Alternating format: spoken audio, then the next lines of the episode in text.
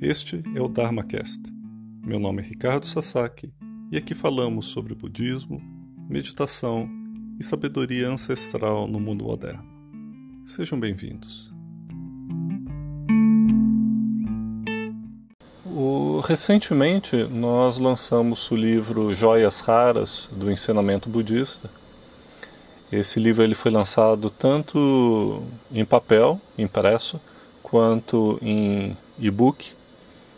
E nós fizemos isso justamente para ajudar as pessoas. Algumas pessoas preferem adquirir o livro em e-book, ocupa menos espaço, ele pode ser lido no seu tablet, no seu iPad, pode ser lido no notebook ou pode ser lido até em iPhones ou qualquer smartphone.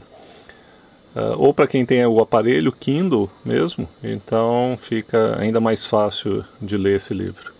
Tem outras pessoas que preferem ler o livro em papel, né, da forma antiga e tradicional, e então nós lançamos também em papel. Esse livro ele foi lançado e a ideia dessa, dessa apresentação de hoje é colocar alguns conceitos fundamentais dos ensinamentos budistas, fazendo uma conexão com o material do livro. O livro, para quem já viu, tem vários capítulos, cada capítulo é de um autor e são vários temas. E tem uma certa ordem, nem, é, nem sempre é tão clara essa ordem mas existe um motivo por que cada capítulo segue ao outro e não o contrário. Então, o objetivo dessa apresentação de hoje é falar meio que do plano secreto, né? qual que é o pano de fundo que corre nos subterrâneos desse livro, de forma que você possa é, encaixar, conectar melhor quando estiver lendo. E ao mesmo tempo a gente vai falar sobre, sobre budismo, que é o tema desse podcast também. Então, todos nós sabemos que o Buda ele é bastante enfático em falar que no ensinamento dele existe uma coisa fundamental. E o que é fundamental? É o sofrimento e o fim do sofrimento. Na língua Pali, na língua antiga, uh, bastante próxima daquilo que provavelmente o Buda falou, essa sofrimento, a palavra é dukkha. Né? E para o budismo, particularmente para o budismo Theravada, que é o único herdeiro existente das escolas antigas é, do budismo, o ponto de vista é não colocar uma grande ênfase em aspectos sobrenaturais ou aspectos que envolvam a fé ou que envolvam acreditar nisso ou naquilo. Né? O ponto de vista do Buda não era um ponto de vista de um filósofo também é, especulativo que ficava discutindo, que ficava conversando sobre filosofias e que não tivesse uma utilidade, uma relevância para a vida das pessoas. Isso é uma coisa fundamental, é uma característica bastante grande do, do Theravada, uh, que, que quer se basear não, não na crença, não em coisas que você precisa ter fé, acreditar, acreditar em histórias, em coisas futuras ou coisas passadas, e também não quer ficar preso em, em especulações filosóficas. Então, o, o, interesse do Buda não era nem um, é, dar para as pessoas um, um conjunto de crenças e nem também dar um conjunto de filosofias e raciocínios uh, para que as pessoas pudessem ficar discutindo. As, as coisas para o Buda e, portanto, para todo o resto do ensinamento vão girar então em torno de duas questões que são fundamentais. A primeira é: existe o sofrimento, existe dukkha, né? o sofrimento é alguma coisa existente? E se é, o que, que nós podemos fazer? Então, é, a palavra dukkha é fundamental de ser entendida nesse sentido. A palavra original, uh, ela tem toda uma gama bastante ampla que cobre várias coisas além do que nós comumente talvez chamaríamos de sofrimento. Dukkha implica irritação, implica desconforto, implica insatisfação. Dukkha implica também a dor mais física, por assim dizer. Até aquelas insatisfações e desconfortos que são puramente mentais e emocionais. Tá? Então é uma, é uma palavra que deve ser utilizada, deve ser entendida de uma forma bastante ampla, como toda aquela gama de desconfortos e insatisfações uh, que, são, que estão presentes na, na vida dos, dos seres humanos.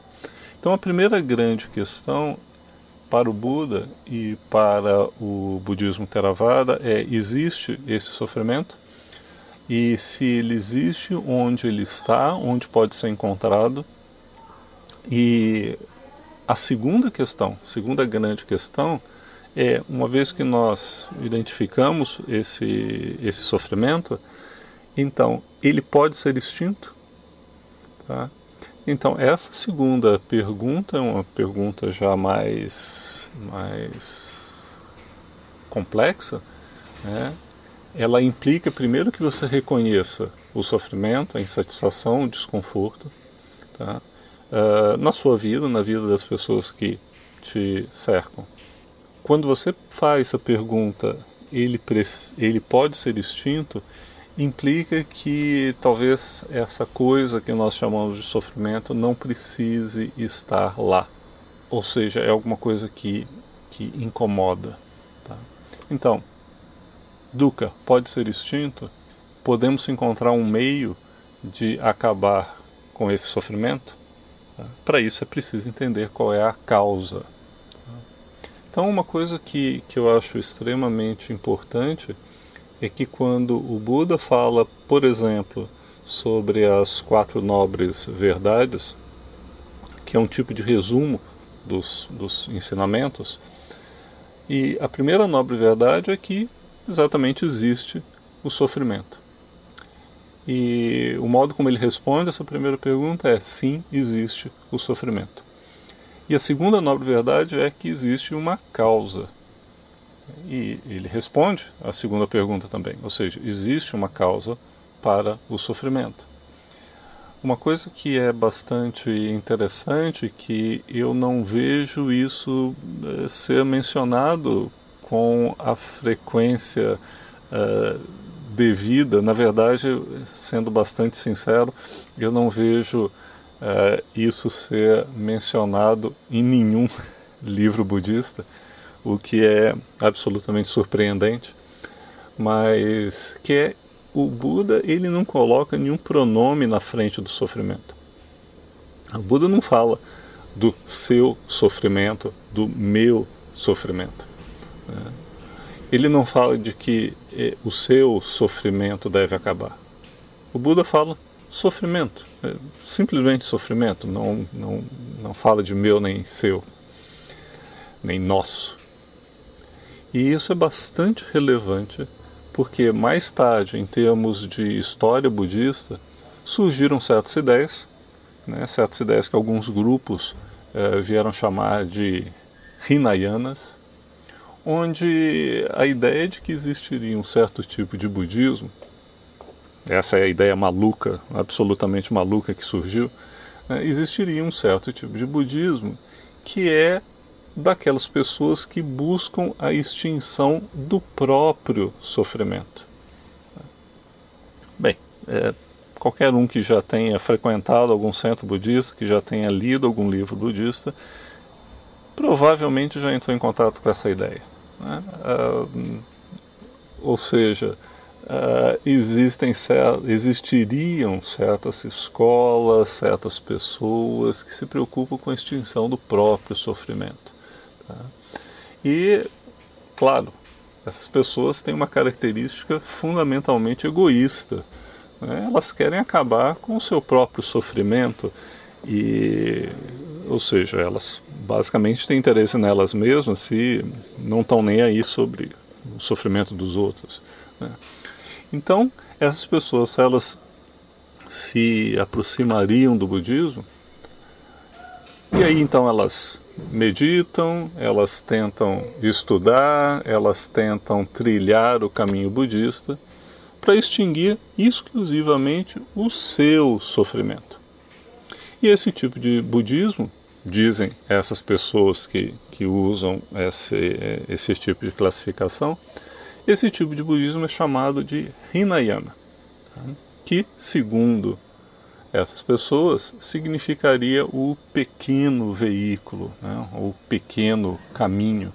Né? Yana significa veículo, significa um, um, um meio é, de transporte, por assim dizer. É, então, na, na verdade, isso é baseado no engano. Para quem for uh, visitar a página do Nalanda, lá na sala de estudos, pode encontrar uh, um artigo que é bastante interessante, chamado O Mito do Hinayana.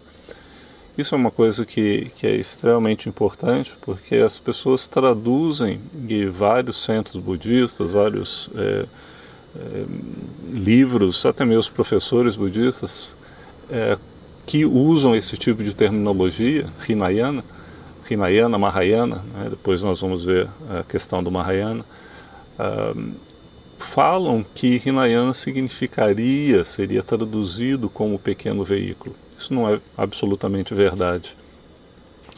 Então, Hinayana, a palavra Hinayana, significa literalmente caminho medíocre, um caminho vil, um caminho baixo, um caminho de pessoas inferiores. Né? Esse é o significado da palavra Hinayana e é absolutamente surpreendente que essas pessoas acreditem de fato que o budismo ensinou um budismo Hinayana. Dizer, ensinou um budismo que é um caminho medíocre, que é um caminho vil, baixo, extremamente criticável né? E que esse caminho, que é mais ainda surpreendente, é que foi um ensinamento que ele ensinou para os seus principais discípulos, né? que, segundo as pessoas, também são, uh, são praticantes desse budismo inferior.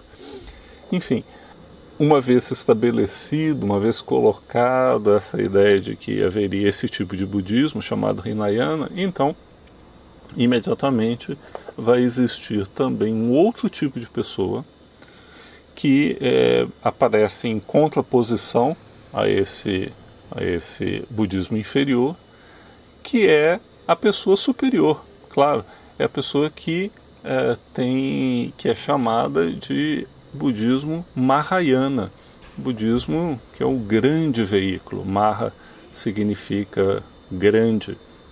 Claro, as pessoas do budismo Mahayana são as pessoas legais, são as pessoas sábias, são as pessoas bacanas né, e que vão ter o ponto de vista exatamente o contrário. Uh, ao invés delas serem egoístas, buscando simplesmente e exclusivamente extinguir o seu próprio sofrimento, essas pessoas não, elas tentam salvar as pessoas, elas tentam ajudar muito mais as outras pessoas do que a si mesmas. Né? Então a ideia é nós devemos abdicar do nosso eu, nós somos, nós queremos ser e por isso que nós estamos no Mahayana, porque nós somos pessoas todas altruístas e enquanto pessoas altruístas nós fazemos votos. Esses votos são chamados de votos do Bodhisattva, que são votos para salvar todos os seres. E aí então nós começamos a ajudar uh, as outras pessoas. Tá? Bem, o que, que vai acontecer a partir disso? Então, temos aquela pessoa egoísta e que trilha o caminho budista com o objetivo de se livrar do próprio sofrimento. E segundo, segundo essa classificação, essa, essa, essas pessoas, né, que são chamadas de egoístas, vão chamar essas pessoas egoístas, quando elas atingem completamente o seu objetivo, é, de arahants. Né? O interessante aqui é que a palavra arahant é, utilizada nessa classificação é justamente o sentido totalmente contrário e diferente do sentido original usado pelo Buda. Ou seja, nós temos uma utilização da palavra arahant nas escrituras antigas e a utilização dessa palavra arahant em comentários posteriores que tem um sentido completamente diferente. Né? E aí então essas novas pessoas que usam essa classificação de pessoas inferiores e pessoas superiores, elas vão trilhar esse caminho que elas autodenominam Mahayana, o grande caminho. Né? E, como eu disse, elas vão ser chamadas, ou vão se chamar, né, de bodhisattvas, pessoas legais, altruístas, que saem para o mundo para ajudar. Toda essa noção de pessoas egoístas e, e de pessoas altruístas, né, todo esse dualismo, na realidade, é uma grande tolice é, se você for pensar do ponto de vista estritamente das palavras originais do Buda, se você realmente entender como que o ensinamento do Buda se estrutura e é proposto. Então, é uma completa tolice, uma completa loucura, porque você não consegue compreender que o Buda falava de o sofrimento, sem pronomes. Então, ao fato do sofrimento, ao fato do, da causa do sofrimento e existe a cessação do sofrimento. O que deve ser extinto não é o meu sofrimento, não é o sofrimento do meu, do meu vizinho, não é o sofrimento dos outros, nem é o sofrimento do mundo, é o sofrimento em si. Essa é a mensagem do Buda. É uma mensagem absolutamente clara o que implica que é o sofrimento de tudo isso, nem só o meu, nem só o do outro, nem nenhum sofrimento específico. É somente dessa forma é que nós podemos entender integralmente qual é a mensagem do Buda. De tal forma que essa visão chamada de Hinayana, da pessoa que procura extinguir o próprio sofrimento, quanto também essa noção de a pessoa chamada Mahayana que vai extinguir o sofrimento dos outros, os dois são baseados numa visão extrema, numa visão parcial, numa noção dualística, onde, num caso, um só concebe só o eu e o outro só o outro. E na verdade os dois estão errados. Os dois são visões, são noções extremas, não são parte deste caminho do meio. Isso é uma coisa bastante importante de ser entendida se você quiser entender o budismo de uma forma integral. Uh, se você entende de fato o que é o caminho do meio e entende de fato qual é a mensagem do Buda, você não usa ou tenta evitar usar palavras como Hinayana, Mahayana, uh, ou qualquer outro Iana, porque uh, só existe um Iana, só existe um veículo, é o Eka Iana. Né? Eka significa um. É, o Buda ele só ensinou uma coisa, ele só todo o ensinamento dele é coerente. Ele não, não deu vários ensinamentos para pessoas uh, superiores e inferiores uh, ensinamentos que sejam que fossem completamente diferentes, uh, com objetivos diferentes. Isso é uma tolice. Então, a partir disso, uh, o que há para se fazer com esse sofrimento, né, com essa e com essa possibilidade da extinção dele? Então, primeiro o sofrimento deve ser entendido. Todos esses sofrimentos. E o budismo vai oferecer diferentes formas de entendimento deste sofrimento. Uh, um deles é o artigo que vai a, abrir o, o, nosso livro dentro desse plano geral, né, que é o capítulo do venerável Kamai Damasami. O Kamai Damasami é um, um monge da, da Birmânia e que um, atualmente vive na, na Inglaterra. Ele fala sobre as quatro nobres verdades Esse é um, é um capítulo bastante longo que vai falar sobre essa matrix geral de entendimento do sofrimento, né, pegando as quatro nobres verdades. Uh, um outro capítulo fundamental para esse lado do entendimento, veja, eu vou dividir o livro de, em, em diferentes setores. E o primeiro setor que eu estou colocando é esse do entendimento. Então, um outro capítulo fundamental para esse lado do entendimento é o último capítulo, que é uma transcrição de uma palestra do Achan Buddhadasa, um grande mestre da Tailândia com quem eu estudei, e que é chamado de Os Pontos Essenciais dos Ensinamentos Budistas. Esse é um capítulo fundamental e apesar dele ter sido colocado em último lugar, é o, é o capítulo que termina o livro, né? isso porque ele é, é como uma conclusão de todo o livro, mas ele poderia ser igualmente colocado no primeiro capítulo, porque ele já coloca a tônica do que é o modo correto de entender o budismo. E uma das ênfases que ele coloca para o entendimento do budismo é de que o Buda realmente só está interessado no sofrimento e na sua extinção. Tá? Esse é o centro. Existem, claro, uma série de outras é, doutrinas, de outros ensinamentos que ele dá, mas todos eles são conectados com essa natureza central do sofrimento da sua extinção. Ou seja, esses são os pontos essenciais. Qualquer coisa que você estuda sobre o budismo deve estar diretamente relacionado com isso.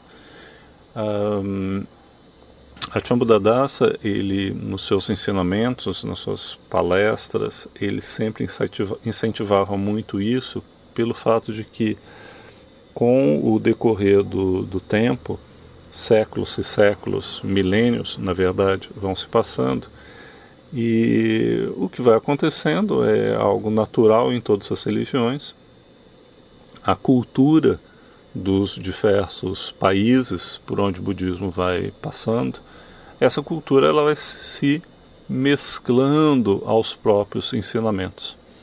E o que pode acontecer é que é, depois de algum tempo a pessoa fica realmente na dúvida se aquilo que ela aprende como budismo é budismo ou é parte da, da cultura, do folclore, da, dos costumes, das tradições dos países e épocas em que isso surgiu. Tá? Uh, isso significa que muitas das crenças que as pessoas têm sobre o budismo, e isso não apenas por, por lerem livros, mas até por frequentarem lugares mesmo. Uh, muitas dessas crenças uh, que as pessoas têm, né? Uh, coisas que, que, que, se acredita que se deve fazer, né? certas cerimônias, rituais, diferentes tipos de meditação, crenças, filosofias, muito disso é simplesmente é, acréscimo cultural, acréscimo de, de crenças, de tradições, costumes, coisas que você pode acreditar ou não, depende da sua opinião, coisas que podem ser mais ou menos válidas e relevantes para a sua vida. É, coisas que chegaram pela tradição, mas que você não vê qual a relevância disso para a extinção do sofrimento, do seu sofrimento, do sofrimento do outro, do sofrimento do mundo. De modo que muitas vezes, mesmo budistas, vão é, poder se encontrar em situações onde ela, eles passam simplesmente a serem repetidores de coisas muito parecidas com aquelas velhinhas que sentam no banco da frente da igreja e que meramente repetem as coisas sem entendimento. Então, esse capítulo, Pontos Essenciais dos Ensinamentos Budistas, ele serve para dar um certo banho de água fria, mostrar aquilo que realmente você deve estar focado, qual é a essência do, do ensinamento do Buda.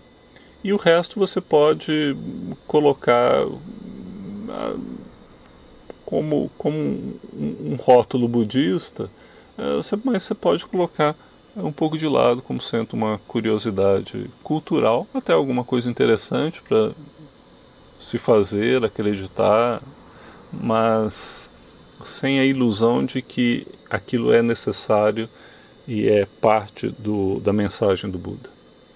Um outro capítulo que eu incluiria nesse ponto de, do, do entendimento, né, desse fator sabedoria e compreensão, e que faz parte do livro, é, a, é um, é um, um capítulo do Achampayuto, é, da Tailândia. Achampayuto é, é um dos grandes, ainda vivo, ainda um dos, dos grandes mestres do, do budismo tailandês.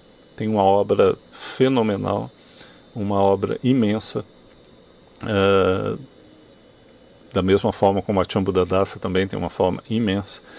Infelizmente, é, a maior parte em tailandês ainda.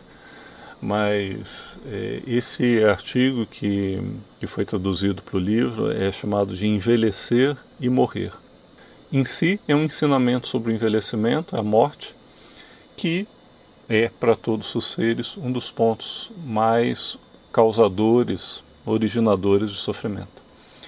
Ele é originador de sofrimento à medida que você envelhece, você sofre por envelhecer, você sofre por adoecer e sofre por saber que vai morrer. Você sofre também pelo que os outros passam porque o envelhecimento e a morte dos outros também te causa sofrimento. Ou seja, todos sofrem por causa desses dois fatores. Então, é, esse é um capítulo que eu incluiria nesse, nesse ponto do entendimento. No próximo podcast, então, eu vou falar sobre o, mais um, uma categoria, mais um setor desse livro. Então, fica esse tempo entre um podcast e outro para vocês lerem esses três capítulos, uh, repetindo, um é o capítulo do venerável Kamai Damasami, tá, que fala sobre as quatro nobres verdades. Depois vocês podem ler esse capítulo de, do Achambuddhadasa, uh, os pontos essenciais dos ensinamentos budistas, e depois terminar com o capítulo Envelhecer e Morrer, do Achampayuta, Tá? É, ou seja, estou apresentando uma outra forma de ler o livro, agora agrupado em, em setores. Tá? Então, obrigado por estarem presentes. Uh, voltamos uh, no próximo podcast falando sobre o budismo. Um abraço a todos.